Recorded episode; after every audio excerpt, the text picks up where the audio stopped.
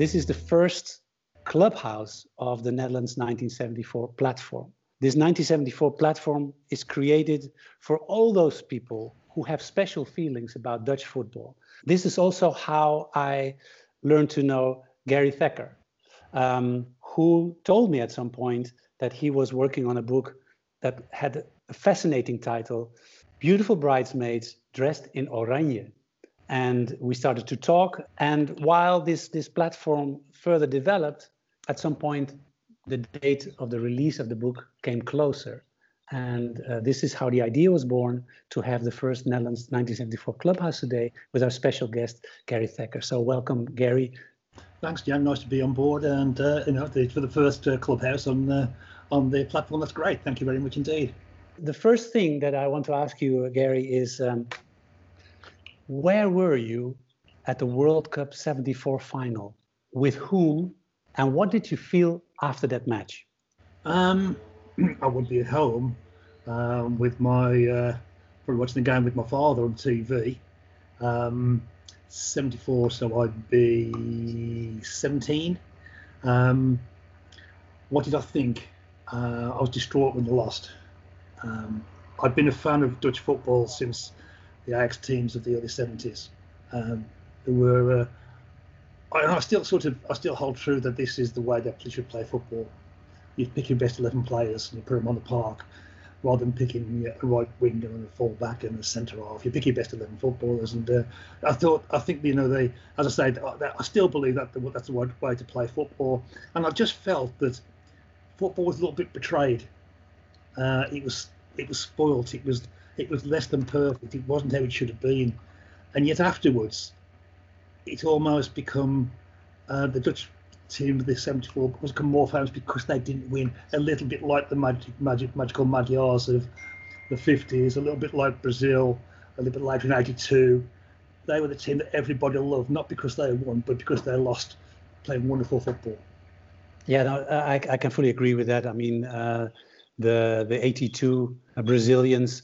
That was the first time that I that, that I saw uh, Junior, the right back, suddenly on the left wing giving an assist, and I thought, well, this this is exactly what I remember from '74. That gives football something something special, and well, like your book, it is about the Dutch football, not just factual, but also the emotions that it brings and the typical way of looking looking at, at football. And but but first I want to go back further to your to your childhood because everything is rooted in our childhood. In fact, in the first six years of our life, how was little Gary of let's say five six years old? How did he, how did football come in that in, into your life? Okay, well, I, I I was born and brought up in the industrial West Midlands of of England in a town called Walsall, which is not too far north of Birmingham. And uh, my dad used to take me to watch Walsall play. Uh, Walsall were a third tier team in those days, sometimes fourth tier, never really very good. Um, and that's how I got hooked on football. And strangely enough, um, and I don't know why, um, I'm actually a Chelsea fan um, and have been for as long as I can remember. And you know, I've been asked so many times, well, why does somebody who uh, comes from the West Midlands and is, is miles and miles away from West London, um, come to be a Chelsea fan when you went to go and see Walsall play so many times. And the short answer, I don't know, but my love of football was certainly um, nurtured by going to watch Walsall play with my father in the, I suppose, early early 1960s, when I would be that five, six year old uh, old boy. Many people can remember the first balls that they kicked. Um, I, I can't say I can remember the first, but I remember I was always playing football. Um, you know, my friends, we lived in a cul-de-sac and there was a field. We were really fortunate. There was a field just over the road from us. And when we came home from school, it wasn't what you're going to do. We just you just get changed. You go out and play football. That's yeah. what you did. Um, you know, this um, as I say, I'm going to the early '60s now, so there was no, there wasn't any much TV, uh, children's TV, and certainly no video games. And uh, as I say, we, we always played football. That's what you did. It wasn't a game. But what are we going to do after school? We get to play football. And obviously, played football at school and other sports as well. But um, yeah, I mean, my, my youth, my young young years were very much full of football, both watching it and playing it. So it was inevitable what happened to you later in life. You you became a football coach, uh, isn't it? Uh, uh, you're writing books about football. Yeah, um, my, my, son started playing when he was about six or seven. I mean, very much like my father passed the love of football onto me, I did it with my son. And he started playing football for a local um, youth team. And I got involved, so I, I ended up doing my coaching badges and getting qualifications and uh, coached his team and then coached two or three other teams as well um, afterwards, which is quite enjoyable when you can't play. I broke my leg when I was um, four days before my 14th birthday, which really it wasn't a particularly um, clean break either. So it sort of stymied any sort of any hopes of being even semi good as a player. Um, but passing on the, that uh, knowledge and experience and coaching onto onto younger players is the second best thing to do. Yeah, I, I agree. I, recognize that that I had a similar experience. I always thought when, when, when my son was playing in the teams he used to play for, and it got really embarrassing playing some of the other clubs there. That um, even when you're under nine, under ten years old, winning became the be all and end all for some people, and you know it's just it, it's it's painful. It, it, ruins the love of the game for the kids. They're under so much pressure. You get fathers yelling at the kids from the sidelines. At that age, yeah. kids just want to play. They want to improve and they want to play. Let them play. Uh, let them enjoy themselves. And you know, uh, the I mean, I wasn't the manager of the, the club, but I was one of the coaches there, and we won as many games as we lost, and we lost as many games as we won. But the kids were playing in for that club enjoyed their experience far more than some of the successful clubs. Yeah, yeah, no, it's it's it is something that that. Uh, I mean, you in fact here you're talking already about the roots of Dutch football, which is how do we look at at our youth and our education of, of youth players, and um, uh, um, so for me, in in my philosophy, my way of thinking is is is let go let enjoy. It's it's like what Johan Cruyff said when he was in Barcelona: go out and enjoy. That was his most important message, his last message when they went on the pitch. It's even it's even now uh, at the at the entrance of uh, when the, the players come out of the tunnel. I think it's on the floor written that go out and enjoy. Um, and uh, uh yes, but there are very fanatical parents there, and uh, yeah, yeah, yeah unfortunately, and, and, and not even talking about violence that happens in amateur football. Let's not talk about that. Let's talk about the beautiful things about, about football. So uh, you pass it on to your to your son. Uh, he also became a Chelsea fan. Yes, he is. Yes, yes, yes. Could could he have been uh, a fan of Liverpool? No, never. No. Well, uh, how, wife, how would uh, Father Gary have found that? Uh, my wife is a, and all my wife's family were Wolverhampton Wanderers fans. Ah and uh, my son uh, follows me as a Chelsea fan, but our, our, daughter is a Manchester United fan. Um, I don't really know why, but um, but she's a Manchester United fan. So so all my family are very much in, into football. Yeah. Um, you know, I, I speak to. Uh, we mentioned a couple of the uh, podcast guys we spoke to. I, I work on a regular basis with, and um, one of them, Stu, is he's the only person in his family who has any interest in football at all and it's pretty difficult. Where I mean, all all my family uh, on my side, my wife's side, her parents, my parents, uh, uncles, aunts, nephews, children, grandchildren, they're all interested in football. So yeah. and they all have a club that they support. Yeah, yeah, yes. Is, is that something? Is that something typical English or, or, or, British that that you always have a club like the Argentines? There's no Argentine that I met so far that doesn't have a club. The only person I know in my circle just is Stu, Stu Horsfield, and he doesn't have a club. He doesn't have a club. a club. He just loves football. He just likes football, yeah. But he, wrote, he, wrote he, it's really strange, and he doesn't understand why. But in there, I mean, he lives near Hull, so I suppose he gravitates towards Hull. But that's about it. But other than, I think that's the only guy I know who loves football and isn't hooked up to a club. Yeah, it is yeah. part of the culture.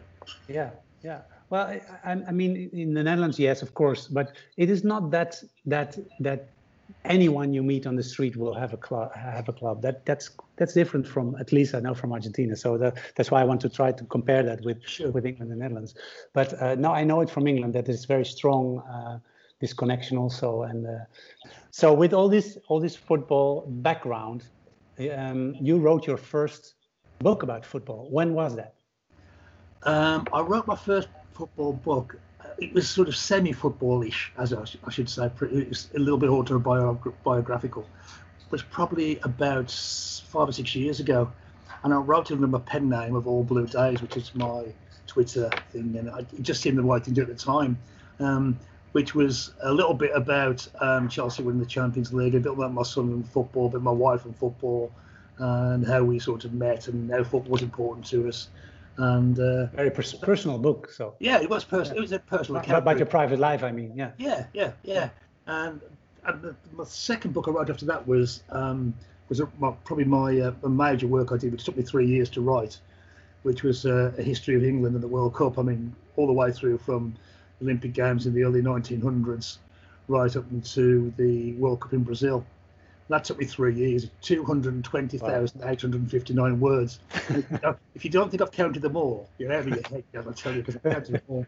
Um, so, I- so that, and then um, after that, I um, I dipped into fiction.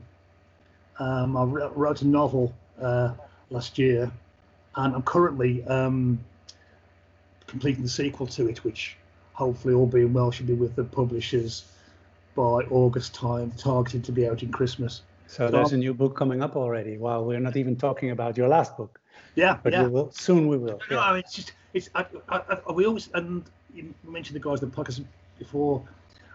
It's a bit like writing a book is a bit like a drug because it, it, it becomes all encompassing of your life. It takes over, and then but when you've finished it, it leaves a massive hole, and you just need to start another one. Yeah. No, that, that- I, I I understand that completely. I have it on another level, which is in making films, Sure, sure. where where um, wh- while you're in the middle of one, something starts to cook already for the next, and and that is what what what, what drives you. Yeah, absolutely. Um, well, I, I think this this is a perfect moment also to, to to go to your last book, because in fact that's what we are here. Um, beautiful bridesmaids dressed in oranje, and um, about the the fact that this beautiful football, this country that had so many great players and so many great performances, never won the World Cup. Um, what is the motivation of an someone from England to want to tell that story? Well, as I mentioned earlier, alluded to earlier, um, I was really hooked on football from the great Ajax teams of uh, the, the um, nice uh, 71, 72, 73 European uh, Cup triumphs. I'd be so 13 at the time, 14, which is about the age when you become, you're looking for something, some kind of, of way of understanding football, how it should be played. And I just got entranced by the beauty of the Ajax teams and obviously um, Feyenoord before we won the, the European Cup in 1960, 1970, and actually lost it in '69, lost to AC Milan in the final. So for those sort of five years, um, all of a sudden Dutch football became a, a massive thing, um, and in European football. And I, I said I got hooked on the way they played, and not just Ajax, but Feyenoord as well. And um, it became part of.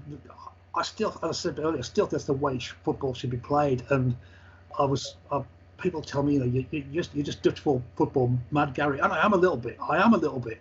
Um, like even a couple of years ago when uh, Frenkie de Jong and De Ligt was were playing for Ajax and they had that great run in the European Cup, I was so I was so happy. I said, look, look at this. This is great. This is great. Look at the way they're playing. A, little story. I was I was in um, Santiago de Compostela in the north of Spain when uh, Ajax were playing away to Real Madrid, and we are watching full of Spanish people in this bar, and but everybody was entranced by um, the Ajax performance there, and I just it just sort of, sort of took me back another um, 30, 40 years to Yes. Dutch teams. So that's how I got hooked on Dutch football. But you're mentioning another moment where there's a team playing such fabulous football that is beating Real Madrid and Juventus completely unexpected, and then in a few minutes' time before the end of the game, gives it away to to Tottenham. Yeah, Is that is that also typical Dutch football? You know, I mean, yes, it is. It is. I mean, Cruyff after after the 1974 final. Forgive me if I haven't got this quote exactly right, but he, he said something along the lines of, um, "Dutch football became all about being the beautiful losers." uh, I don't know it like like that, but th- th- I have some variation. Yeah, it's something along those lines and um, you know it is uh, there is that to it and i think that's why one of the reasons and people look at italian football spanish football um, german football as being something to admire but not necessarily something to love Ah, you know, so that's that. There for you is, is a clear that's cut between admiring and, and love. Yeah, yeah, and, and I always say that you know my love of Dutch football. I mean, I say I'm a Chelsea fan. That's my passion but I, I've got massive admiration and affection for Dutch football, like a wonderful piece of art, like you look at a painting or a piece of sculpture and you admire the beauty of it. That's that's how and, I. And what, what what is it in inside that Dutch football? Is it is it the players? Is it uh, the strategy? Is it the orange shirt? What is it? I think it's the it's the way. It's you know, it's everything, Jan, isn't it? Really. I mean, the orange shirts are there's a little, something a little bit magical about the orange shirt as well. It's the same as the Brazilian shirt has a little bit. The Canary shirt has a little bit of magic about it. Um, but yeah, I think it's the ethos, the way they play. Certainly in the 74 and 76 European Championship, but a little, little less perhaps, but 78 as well, um, where they they they played with such I don't know, freedom. Uh, mm. Players were could play in different positions. They they compress space, they open space. Um, it was just they were just te- technically excellent, tactically tactically astute, but they played with a joy as well, um, like freedom to express themselves. Well, I think freedom that that is a word that I, I immediately can can pick up because this is something that is very strongly in our in our society. Um, you know that in the Netherlands we have for every religion has has its own church, we have has its own school, has its own football club. So yes, that that freedom is is very strong, and maybe um, that team of the 70s, the 74, uh, the Ajax, and and then later the 74 team. Um, it, is like Auke Kok writes in his book uh, 1974 We Were the Best when he says, in 1974 the 60s ended. Yes so we were a little bit late, you know, overcoming the 60s. That's why we drove drove into the 70s with long hair and, and big uh, beards. And uh, and if you look at the at, at, the team of 74, it is a bunch of pop stars, uh, rock yeah. stars, you know. Right. Actually, I was I was been talking to Auke. Um, he's, he's agreed to help me with a book I'm going to rewrite in uh, next year. Um, but his book his book's really good, um, and there's a wonderful distinction between the Ajax team of Michels, 71, and the uh, the Ajax team of Kovacs in 73. 71, all short hair, clean shaven, very sort of um, straight laced, is perhaps the English phrase. 73, you got Barry Hulshoff with his shaggy beard. One of your favourite Barry Wearing long beads. They've yeah. all got long hair. They're like very hippie-ish, yes. as you say and, and you know, it's just, and we're back to that freedom again, isn't it? And um, David Winner, um, who uh, must be David Winner, who wrote Brilliant Orange, and he there's a piece he wrote about um, you can't believe that Ruud Krol played the 1974 World Cup final wearing love beads. Yeah, the love beads is amazing. Yes, I, I fully agree. Yeah, that's yeah. that that's the sort of thing that really entrances me. Yeah, you, you mentioned Barry Hulshoff, who unfortunately couldn't make it to the team in '74 because oh. of an oh. injury and, and he's one of your favorite players I, I saw in the book. Um, you know that that uh, um, he's when he was playing more at the end of his career in MVV in yes. Maastricht. Uh, I was young uh, fan of Cambuur in the north because I lived in, in Leeuwarden for a while. And then MVV would come. And he was the big star, of course. He was a, a kind of a fallen Ajax uh, angel that now played in MVV, which was a small team in, in from the south uh, and they came all the way to the north. And he was known because of, a, of an advertising, a commercial on TV, because he was walking there with one or two big bulldogs. No, not bulldogs, uh, Danish dogs. These okay. big. And he's feeding them with food from a can. And the can is called Chappie. So Okay. he's feeding. He made advertising for Chappie.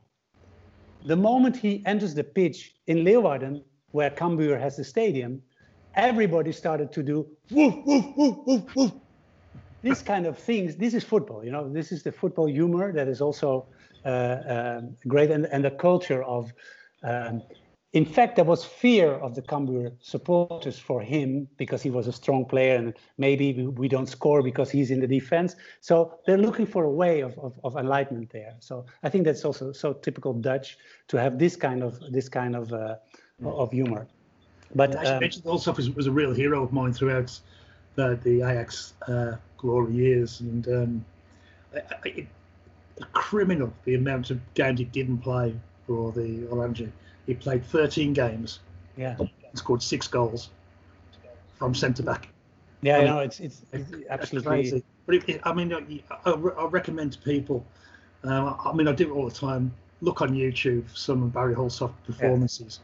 It just looks like you, sometimes you see somebody playing and they look like it's a dad playing in a kid's game because he's bigger, he's stronger, Yeah. he's faster, he's better, and he's just marching around the pitch. I And this is a pitch.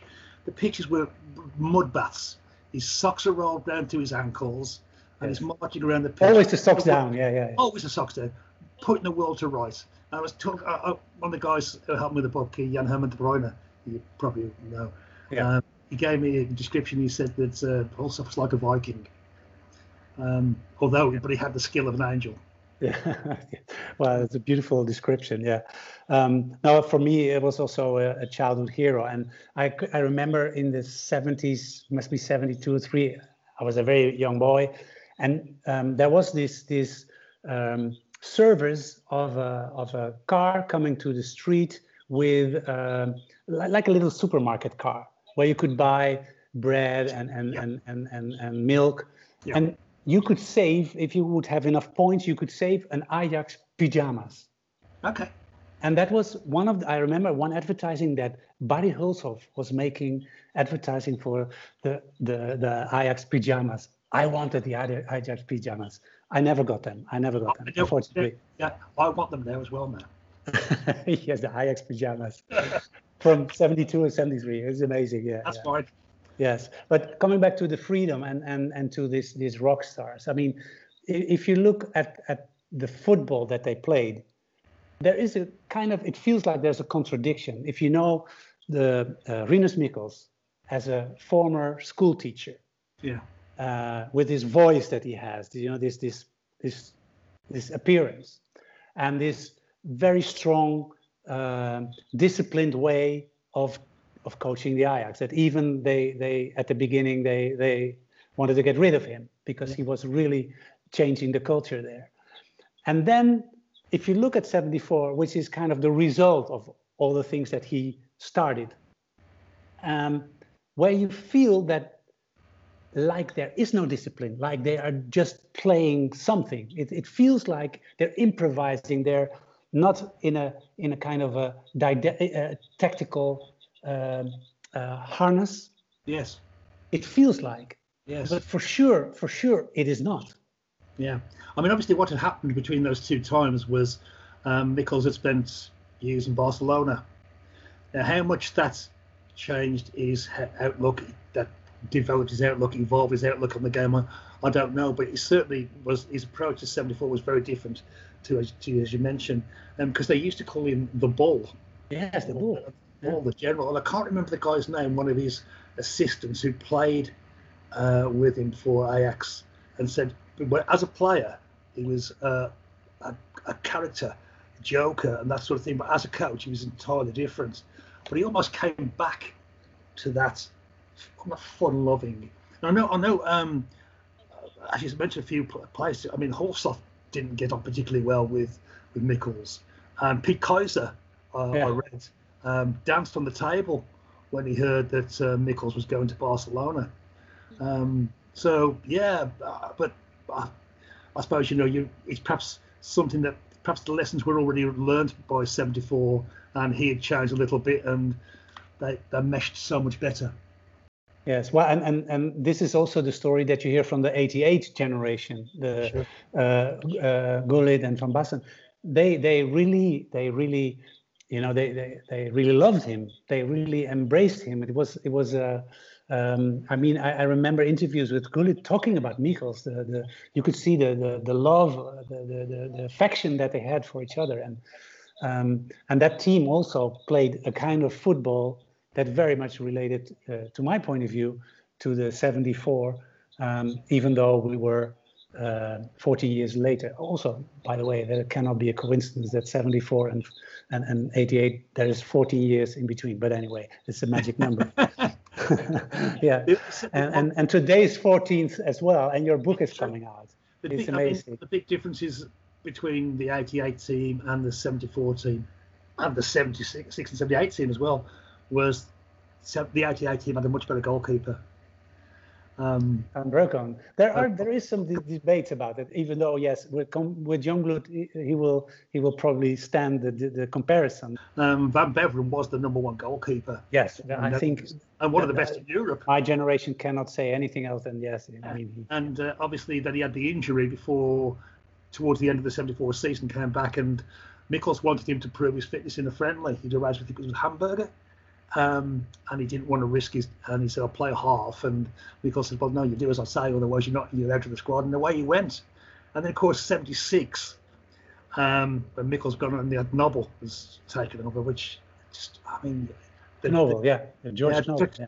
The Dutch the KNVB decisions on appointing managers sometimes, I mean, it's it's amazing. No, it's absolutely, absolutely, very good. This guy, this guy went to Ajax, the best team in Europe, and got got pointed to the door, and then got the national job but anyway, so um, yeah, so I mean, then he fell out with Cruyff uh, um, over his sort of Cruyff's t- tardiness at training, and uh, and then in '78, of course, uh, Zwartkruis tried to get him back into the squad, um, and Cruyff was moaning about that as well, and then. Uh, so I says, put him on the bench a few times, hoping time would heal the, the rift. He didn't, and yeah. so Van Beveren retired from international football, and Cruyff didn't go to yeah. Argentina in the end. So Van Beveren could have gone. I mean, one of, must yeah. be the most luckiest, outstanding goalkeepers in in history of international football. He yeah. should have been in two World Cups and a European champions. I, read a piece by yeah, it was Jan Ruiter, goalkeeper, who said that it's impossible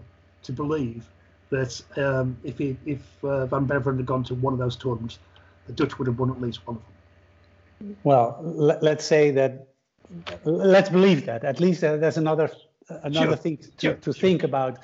Um, by the way, it's also interesting that that uh, you say that we could have been uh, world champion, which means that you're admitting we never became world champions. This is one of the things in my platform I never talk about. Always the match in 78 ends after 90 minutes in any post that I do. And in the 74 platform, always um, uh, the match ends in 1 1. Okay.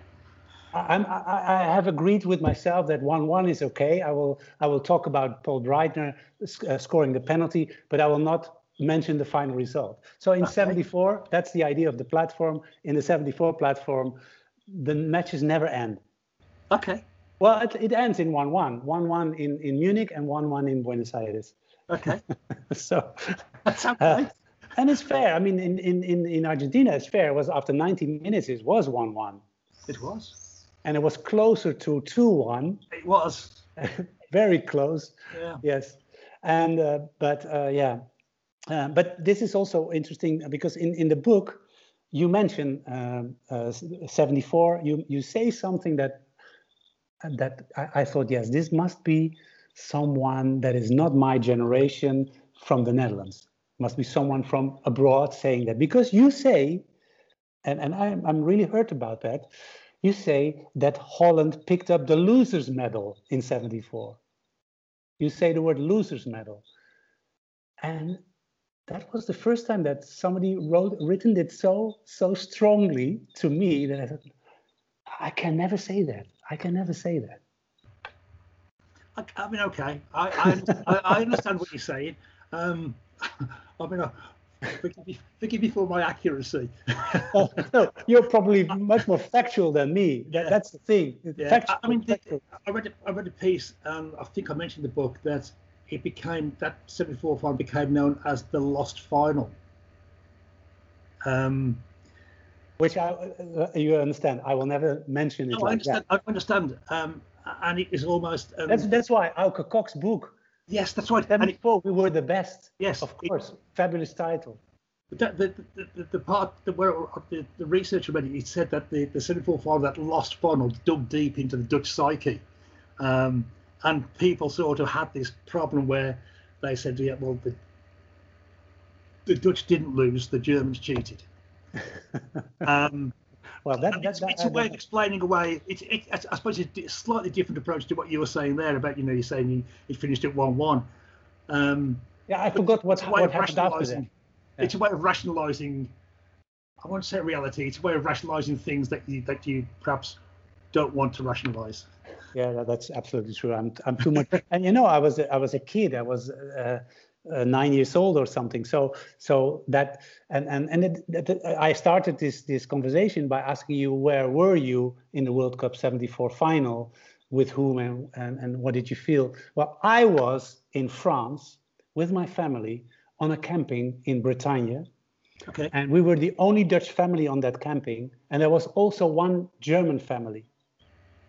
And all the French, because it's close to the landing area from the Second World War. Yes, that's So right. all the French were in favor of the Netherlands. Of So when when the final was coming up, me and my father could go to a caravan of a French family to watch the game there on a very small black and white screen. Um, and after that match, we walked back to the to our caravan, and the French came out of their caravans, made a kind of maybe it's my fantasy, but at least some must be true. They made a kind of a honorable uh, how you call that yes. yeah. Uh, uh, They were uh, standing God of along- honor. God of honor.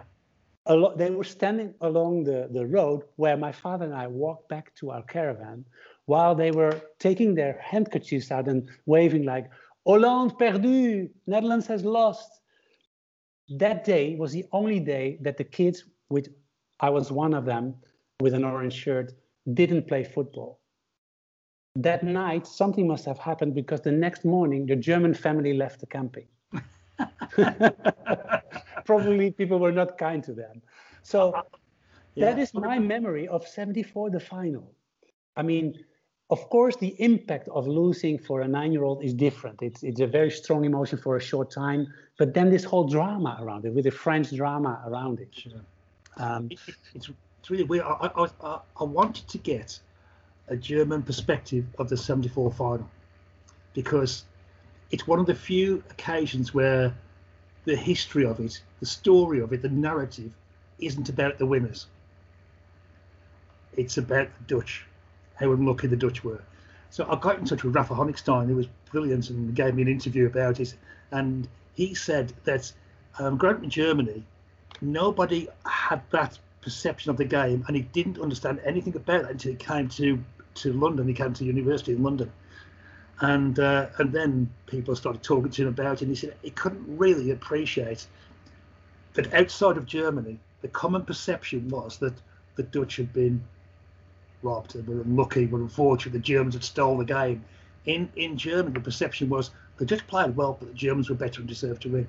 So Yeah. it's just funny how but there's a perspective of, of how you look at from different games, and I can imagine, you know, because the French and because of the history of the of the war as well, there's there's anti-German feeling in in, in Yeah. France anyway, especially in the areas that you just described. exactly, exactly. Yeah, yeah. Um, that- so would that, yeah, there would have been, uh, and I suppose there's a there's a there's a there's a carryover um, in the UK too, that perhaps would say is more anti-German and Mhm. pro-Dutch for that yeah, sort of. yeah, yeah. Yeah, Uh, it was Hollande perdu, and uh, um, uh, actually uh, on that camping, I remember also that that the, my name Jan Willem was difficult for them to pronounce. So I said, "Call me Johnny," because Johnny Rep, you know, Johnny Rep, which became yeah. a god god in France later with the blonde hair and the beard, and um, so they called me Johnny on the camping. Um, um, uh, uh, but but when you say that that um, um, the Germans robbed, I- I don't feel it like that. Uh, I, I, I have some critics, critical points to to Jack Taylor as a, as a referee, but we have to put that in the time as it was because if I look at some of the attacks of of Bertie Vogts, he would have been red carded today. But we have to look at that in the time of then. And then you see this this this uh, attack of Cruyff on of Sepp Maier yes. when he tries to reach the ball. That could also have been a red card. Yeah. So so yes, I understand we have to see it in that perspective, but it was clear that that the Germans did two very strong things, which was completely dominating the midfield and, and taking the you know the the, the strength of, of the, the the finesse of the pass to the uh, up front, take it out, and and to really mark on Cruyff because uh, I, have I've seen that final now so many times, looking for little clips to put on the on the platform, that. Uh, uh, any ball that goes to him, there is a player trying to to with a sliding to you know yeah. to I would say to hit him to at least to to put a lot of pressure on him. Um, fortunately, he he uh, not didn't get injured, but could have been easily got injured also in that match. And I don't know if you saw in the book. Um, you've had a chance to. There's a. Uh, I spoke to Graham Hunter, who was also a wonderful guy to speak to about uh, about it, and he he he recalled an interview we had with Cruyff about the. Um, I can't remember who was. He was from one of the English newspapers. I can't remember who it was. Um, but he was saying that Cruyff had a massive respect for Bertie Vogts. Um, he said he was like a little terrier. Um, you go past him, but he'd be back snapping at your ankles again. And yeah. he was, it, it, it, sounded, it almost sounded like when he was like a little dog. It was an insult, but it wasn't. It was a compliment to an honoured opponent. But as you say, it was very much the challenges were very much of its time. Yeah. You know, yeah. in, in you know, in in um, in modern games, a, a, bit like the Brazil game. Um, quite a few players have said that you know there'd be six, seven, eight red cards in the Brazil game in uh, in '74. Yes. Um, but I, I, don't know if you've seen the part, and forgive me there again. This is something that um, I heard from um, Jan Herm de Bruyne about Schwalbe. Yeah. Are you familiar with that story? Forgive me. Are you not referring to the to the Hölzenbein one? No, no. Yes, the Hölzenbein, the dive. Yeah. Because it's a German word, isn't it? And it, it apparently yes. got, it got co-opted into the Dutch language. Yes, yes, absolutely. We call it Swallow. Yeah. Something a little bit sharp practice in sport. Yeah. And um, it, I, am sure you do know this. Forgive me. On, on, on in '78, a similar thing happened with Hölzenbein when he, he, he went down and the, and Nanninga got sent off in the uh, in the game, the group game against uh, against Germany, and he hadn't touched him apparently. Yeah. And uh, but you know, Hölzenbein uh, uh, makes a second Schwalbe also. There's a second one that he makes in the final, okay. and I found footage that was shot. The first one that that cost the penalty that that Breitner made, and where the game ended in one-one. There is footage from a camera that is kind of uh, walking on the on the sideline, filming Hölzenbein going into the box and jumping over the leg of of, of uh, yeah, Jansen. Jansen, isn't it? I, I, I was talking to um, it's the it, he married this guy married Jack Taylor's granddaughter, and he was saying that, that Jack Taylor said you know he still thought it was a penalty, but later on apparently, um, and this this guy didn't know this, but he um, there was a it was on a television program I can't remember where it was now, but Taylor admitted he, he thought he'd made a mistake. Ah, wow. Yeah, well, uh, but you can't. I mean, uh, uh back in the in the jar, can you? No, uh, of course. I mean, if we go back to to to all this all the scenes there, uh, there is also a theory that Cruyff is tackled before the box. Yes, outside I mean, the box for the penalty. Yeah, I mean, yes, you can look at it like that, but it's also with the same eye, pair of eyes, you can look at it differently. But then again, if you look at where, where Taylor is, Taylor's about two meters yes. away from the incident. Yeah. Um, so, I mean, he couldn't have been much better placed to make that decision. And uh, yeah. I mean, whatever, whatever he, I mean, it was certainly a, it was certainly a, um, an illegal yeah. challenge. Yes. Um, and you know, he should have and he scored. And was... It was sensational in the first two minutes. I mean, and, and, and, and that no German touched the ball. And uh, I mean, it was, uh, in fact, that is one of the theories that, that many people say is, the, in fact, that the fact that Netherlands started off so well. Yes. And, and if you look at the 10 minutes after they scored 1 1 0, you see that Germany is not putting any pressure. Germany is leaning back Yes. And Netherlands actually doesn't really, really go aggressively to attack no. because it's 1 0. and Yeah. there is the, there's kind of a change. But I, I especially th- this is typical that we will never accept in the Netherlands that our team, one 0 behind in the final, would lean back. Yes. That is the Dutch spirit of football. Yes. It- That, it's, it's, that is impossible. I mean, it's interesting. There's a few quotes I've got in the book, and Van Hanegem's uh, quoted, uh, Rep is quoted, Cruyff's quoted as well, saying that the, the Dutch just wanted to humiliate the Germans.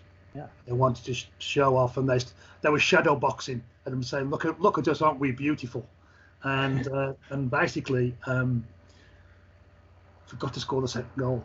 And um, Rafa Honigstein said, I was talking about this incident. I think I mentioned in the book. He said, "There's no way if Germany had been a goal up inside one minute that they wouldn't have gone for the second killer goal."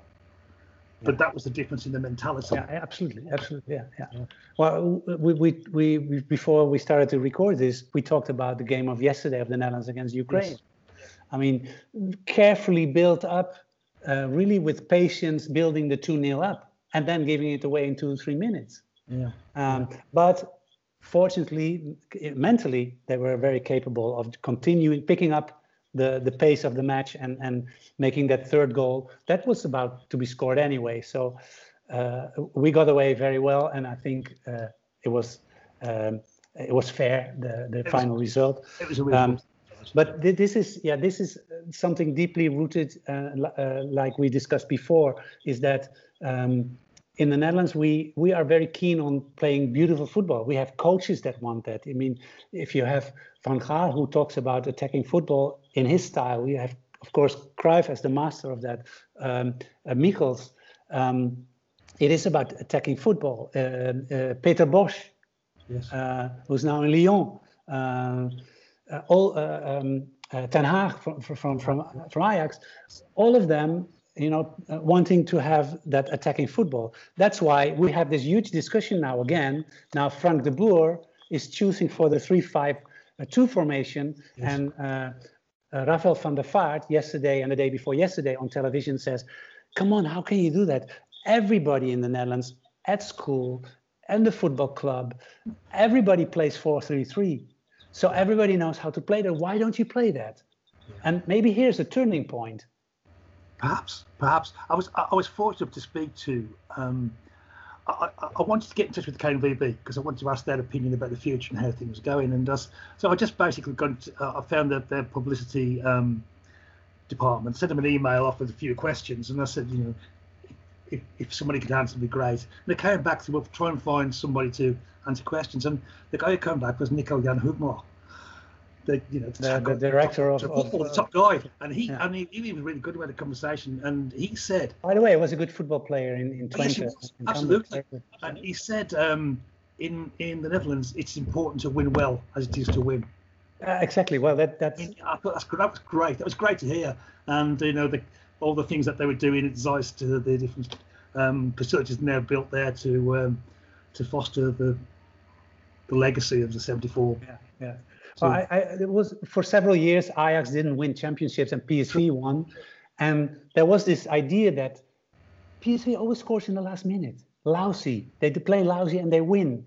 And even Youri Mulder, who is now a pundit on, on television and was a was a, uh, played several times in the national team and with his great father, who was a great football player um, in the Cruyff era, uh, he went to Schalke 04 04 in Germany and he uh, came back. I remember an interview on Dutch television. He said, "You know that we really are training on the last five minutes of the game to really try to force a goal in the last five minutes, which in the Netherlands maybe nowadays yes, but at that time nobody thought about that because we were thinking that okay we will lead one or two nil, so you know and one goal against it that will will not hurt us.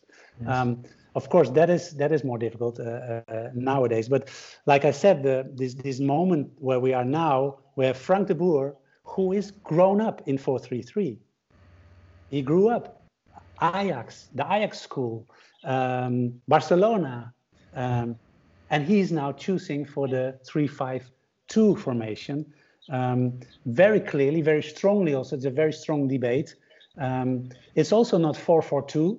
It's three five two. So it's it's really it's really something. Let's say something different. Um, and, and I think maybe here's a turning point in, in the way uh, we have experienced football in the last, let's say, last century. And what was what was normal that when you were going to an amateur club and your coach would go to the to the board and would say would make four dots here three dots there three dots there and say the names who were playing where. And you knew exactly okay i'm the left winger i'm the right winger i'm the center back. They, everybody would know exactly how to play. Um, and that is uh, probably not good enough anymore. I don't know you say that I, rem- I remember many many years ago this would be probably i mean I, the first time i went to see barcelona play and this was the year of Saviola was playing for Barcelona, and it's all changed. The stadium's all changed now, but they used to have. Um, when you went to the ticket office, it used to be like a little building.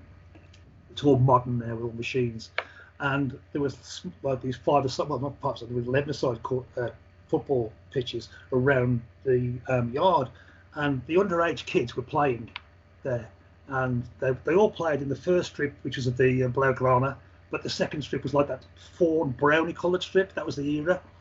But they all played the same. They all played the same. And I still yeah. watched them for quite a while. Yeah. And moving from one team to, and they all played four three three. Yeah. They all played two touch on possession, move the ball quickly, three passing options for the guy in possession. They all played the same system, and that's the, le- the legacy of Cruyff. Yes, absolutely, absolutely. Messiah. He, he even saw the amateur t- team and he said, "Why are they playing so low in the in the fifth league of the amateurs? I want them to have them on the highest level." And he, they started to to train differently. They started to attract some players, and indeed, in five six years, they moved up to the highest level of amateurs because he said, "Well, this club, you know, it has to be on all levels." And and um, he wanted also to have players moving from the second team eventually to the amateurs, and so, but the system would be the same, and and uh, uh, everybody would have the same education. I think it's a it's a great a great uh, vision, but of course when you have a player like Frenkie De Jong, um, like you could see yesterday, I mean, I, I think in in Dutch history there hasn't been a player, to my memory, that covers so much area in a match, that plays in all the positions, that is always ready to receive the ball, that everybody's in fact depending on what is going to happen. You can even see that when the, the they shoot the ball to the pie, to Memphis the Depay, he's kind of looking at the midfield. Is is Frenkie De Jong already there or not? He, he he holds the ball until he can give it back to Frenkie because he knows that is secure. It's so so I, I completely understand that if you have a player like that, why stick to the 4-3-3? I mean, that is the opposite of Van Gaal, who said the system is holy and the player, you know, we put we put Rivaldo to the left. Sure. Even though he has the Ballon d'Or and he's just, he, he wants to play in the center, we put him to the left. That is that is the Van Gaal, and now we have the Frank de Boer era, who grew up in the 4-3-3, but somehow uh, maybe it's the experience of having having been coached in it, Italy, not successful, but at least with experience. Uh, in the uh, in in uh, in the UK, in the Netherlands, having played in different countries. Maybe this is opening the mind. Maybe he's the most mundane trainer that we have. I mean, it's interesting you say that, and I, I, it never really struck me before. But you're absolutely right. And um, I, I, watch because living in Spain, I, write I write a column for a Spanish newspaper over here about La Liga. So I watch all the Spanish games, and particularly Barcelona, um, Barcelona Real Madrid, obviously. And um, sometimes Koeman has played uh, De Jong as a libero with a three, in a three at the back. Yeah, yeah, yeah. Which is, which is, I mean, and I, I saw it, it, it I saw him do it two or three times, and it was exceptional. I mean, because uh, yes. he's got time and space on the ball to move forward and, and initiate attacks. Um, and uh, they were playing three-five-two. Yeah. So that's it. That's interesting, you know, when you say about um, the ball, because I know it was a big thing, and I read recently there's there's an aeroplane going flew over the um, yes, Dutch yes. camp with a yeah. you know De Boer four three three. Yeah, yeah. You know, please. But it was done. It was done by one of the commercial channels. So yeah, I'm sure it was, but it just it just shows that the sorts of. No, it's absolutely there is the discussion. Yeah, it's a fundamental discussion here because it's also about the heritage of Cruyff and Michels. Yeah. I mean, it is feels like cheating on Cruyff when you go to 3-5-2, which of course is not the case because he would not have been so stubborn. He would also look at the players that he has. Um, but you're right, uh, uh, Frankie de Boer uh, in that position, Fr Frenkie de Jong in that position in Barcelona reminds me a lot of how Ruud Krol played as a libero. Yes, he did. Yeah. Um, maybe less dynamic. Maybe Ruud Krol had much more the, the long pass, yes. like Frank de Boer also has. Uh, but it reminded me a lot. But how he played in the Netherlands yesterday in all the positions, it's it's it's it's incredible. And yes, of course, you have to adapt uh, the, the, system to the talent that you have. And Talk, I, talk about Krol as a, as a, as a libero. Um, in the book, I, I, I, mentioned a guy called Alex Frosio, who's a, a journalist at uh, Gazzetta dello Sport in Italy. And his father was Pierluigi um, Frosio, who was the captain of uh, the Perugia team that went unbeaten in the Serie A season um, in 79, 80, something like that, not long after the World Cup. And Alex was telling me that how impressed his father was with Krol, and he sort of refined his way of playing as as a as a libero. Yeah. It's, it's yeah, but, strange, isn't it, how these sort of things move on? People yeah. look at systems and develop from them.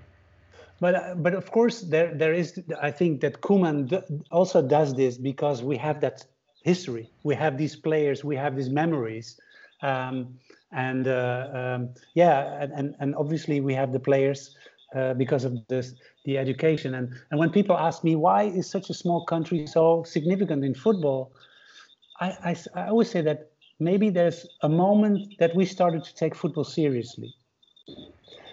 And that is, I think it must have been the era of Rinus Michels coming to Ajax, when when the he he started to to train hard, and started to set goals, started to give penalties for people who came too late, um, get, uh, uh, was much more on the tactical side.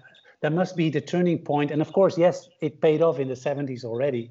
When I was when I was writing the book, um, people said, "Well, why did you go all the way back in history to, to the how Dutch football started?" Well, it was difficult to, to find a starting point otherwise because people might say, "Well, it started with Michels." Well, it didn't because there was Vic Buckingham before that. And yeah, yeah, yes, you write that in the book. I played a similar sort of football, and uh, so I sort of uh, that's why I wanted to get the you know bookend it from the start to the to the to the when I finished in 2010. Um, but when I remember when Michels went to took over from Buckingham at Ajax, they were far from being a top team. They were near the bottom of the league. Yes, yes. And they, I think they won the first game eight three or something under Michels, something like that, and but of the remaining games, I think he won four and drew two and lost two or something. Not brilliant, but that, that kept him on. And then the, the sort of train went from there. But even though the Dutch football was professional then, it was almost professional only in name, in as much as um, Cruyff used to work for um, a magazine um, to eke out his shoe, A shoe shop also. And, and, and yeah, and Piet Keizer had a tobacconist shop. And so they were professional in, in but it was Michels apparently who encouraged the, the club to pay them as proper, and then you, you get that sort of professional attitude that you just described, nurtured nurtured from there. Yeah, I was just reading the the biography that is written by Auke Kok, the the, the Cruyff biography, and there he goes very much into detail about um, also Cruyff, his first uh, uh, contract as a as a uh, as a youth player. Then he was the first one of the first three that that got a full time contract. Yeah. yeah. Um, uh, and his first match in the in the first team, he lost in Groningen. Uh, yeah. So, so it's it's it's it's incredible how how these these aspects also kind of bended to this super talent into become such a great player and, and football football uh, visionaire and um, that is that is such a great thing that you in your book um, you're focusing clearly on the 70s because there is something so coherently happening yeah. that we never had we never had before and yeah. never had after that that it was so coherent during a period of time even though i think that 78 was still kind of a, an unexpected final Yes. Uh, but of course, there was a, there, there was something rooted there. There were there were there was base there were basics, and and that that that that you put that in a context of the history because this is also interesting that for most of the people, the football of the Netherlands starts in 74 or Feyenoord 70 or in, in Ajax 69. Um, but of course, there's a there's a, a bigger history, um, and it's so great to to see that from a from a, a foreign perspective, uh, not foreign in a sense that um, you, uh, I, I, really feel I really felt that you're touching the Dutch culture. You really understand, and you really go deep into that, and you have a lot of people that you gathered to support you there, which is very interesting.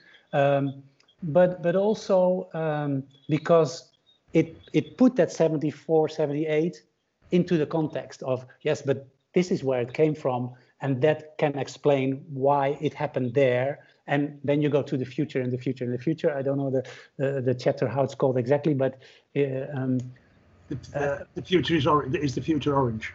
The future is the future orange. That's exactly, and it is all about that that heritage. Yeah. Uh, you know that that um, and and I think the soul of the of the of the Dutch reflected in the Dutch football.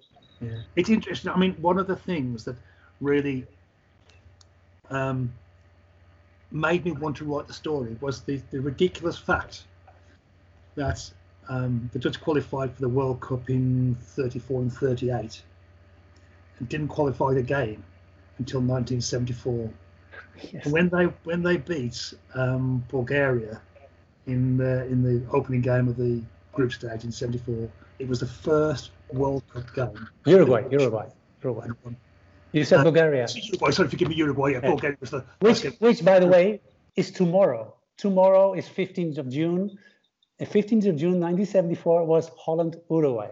All right, okay. I didn't know yes. that. Okay. So tomorrow you have another celebration of your book. You have a special day again. Perfect.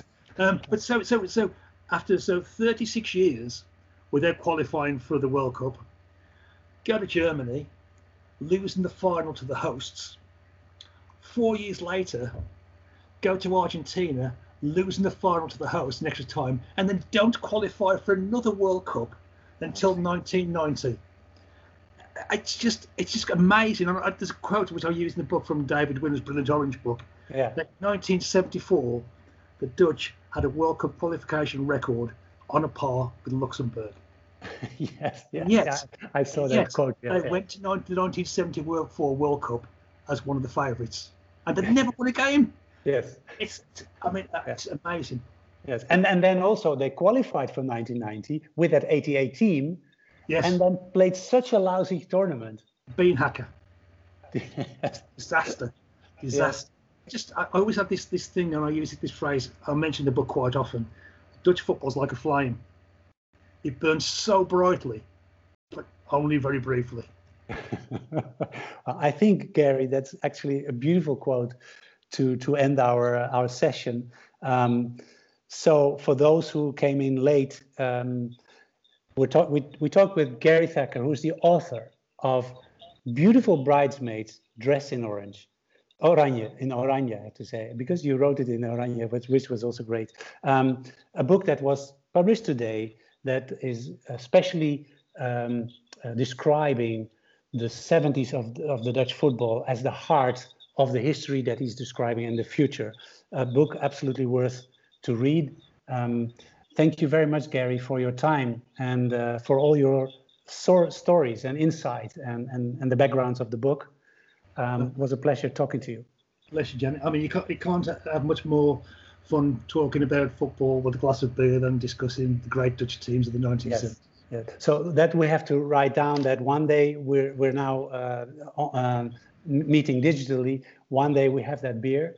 Uh, and, uh, and, and because there's so much more to talk about. Uh, Definitely, I will now close down the clubhouse. So thanks everybody for being here, and uh, see you next time.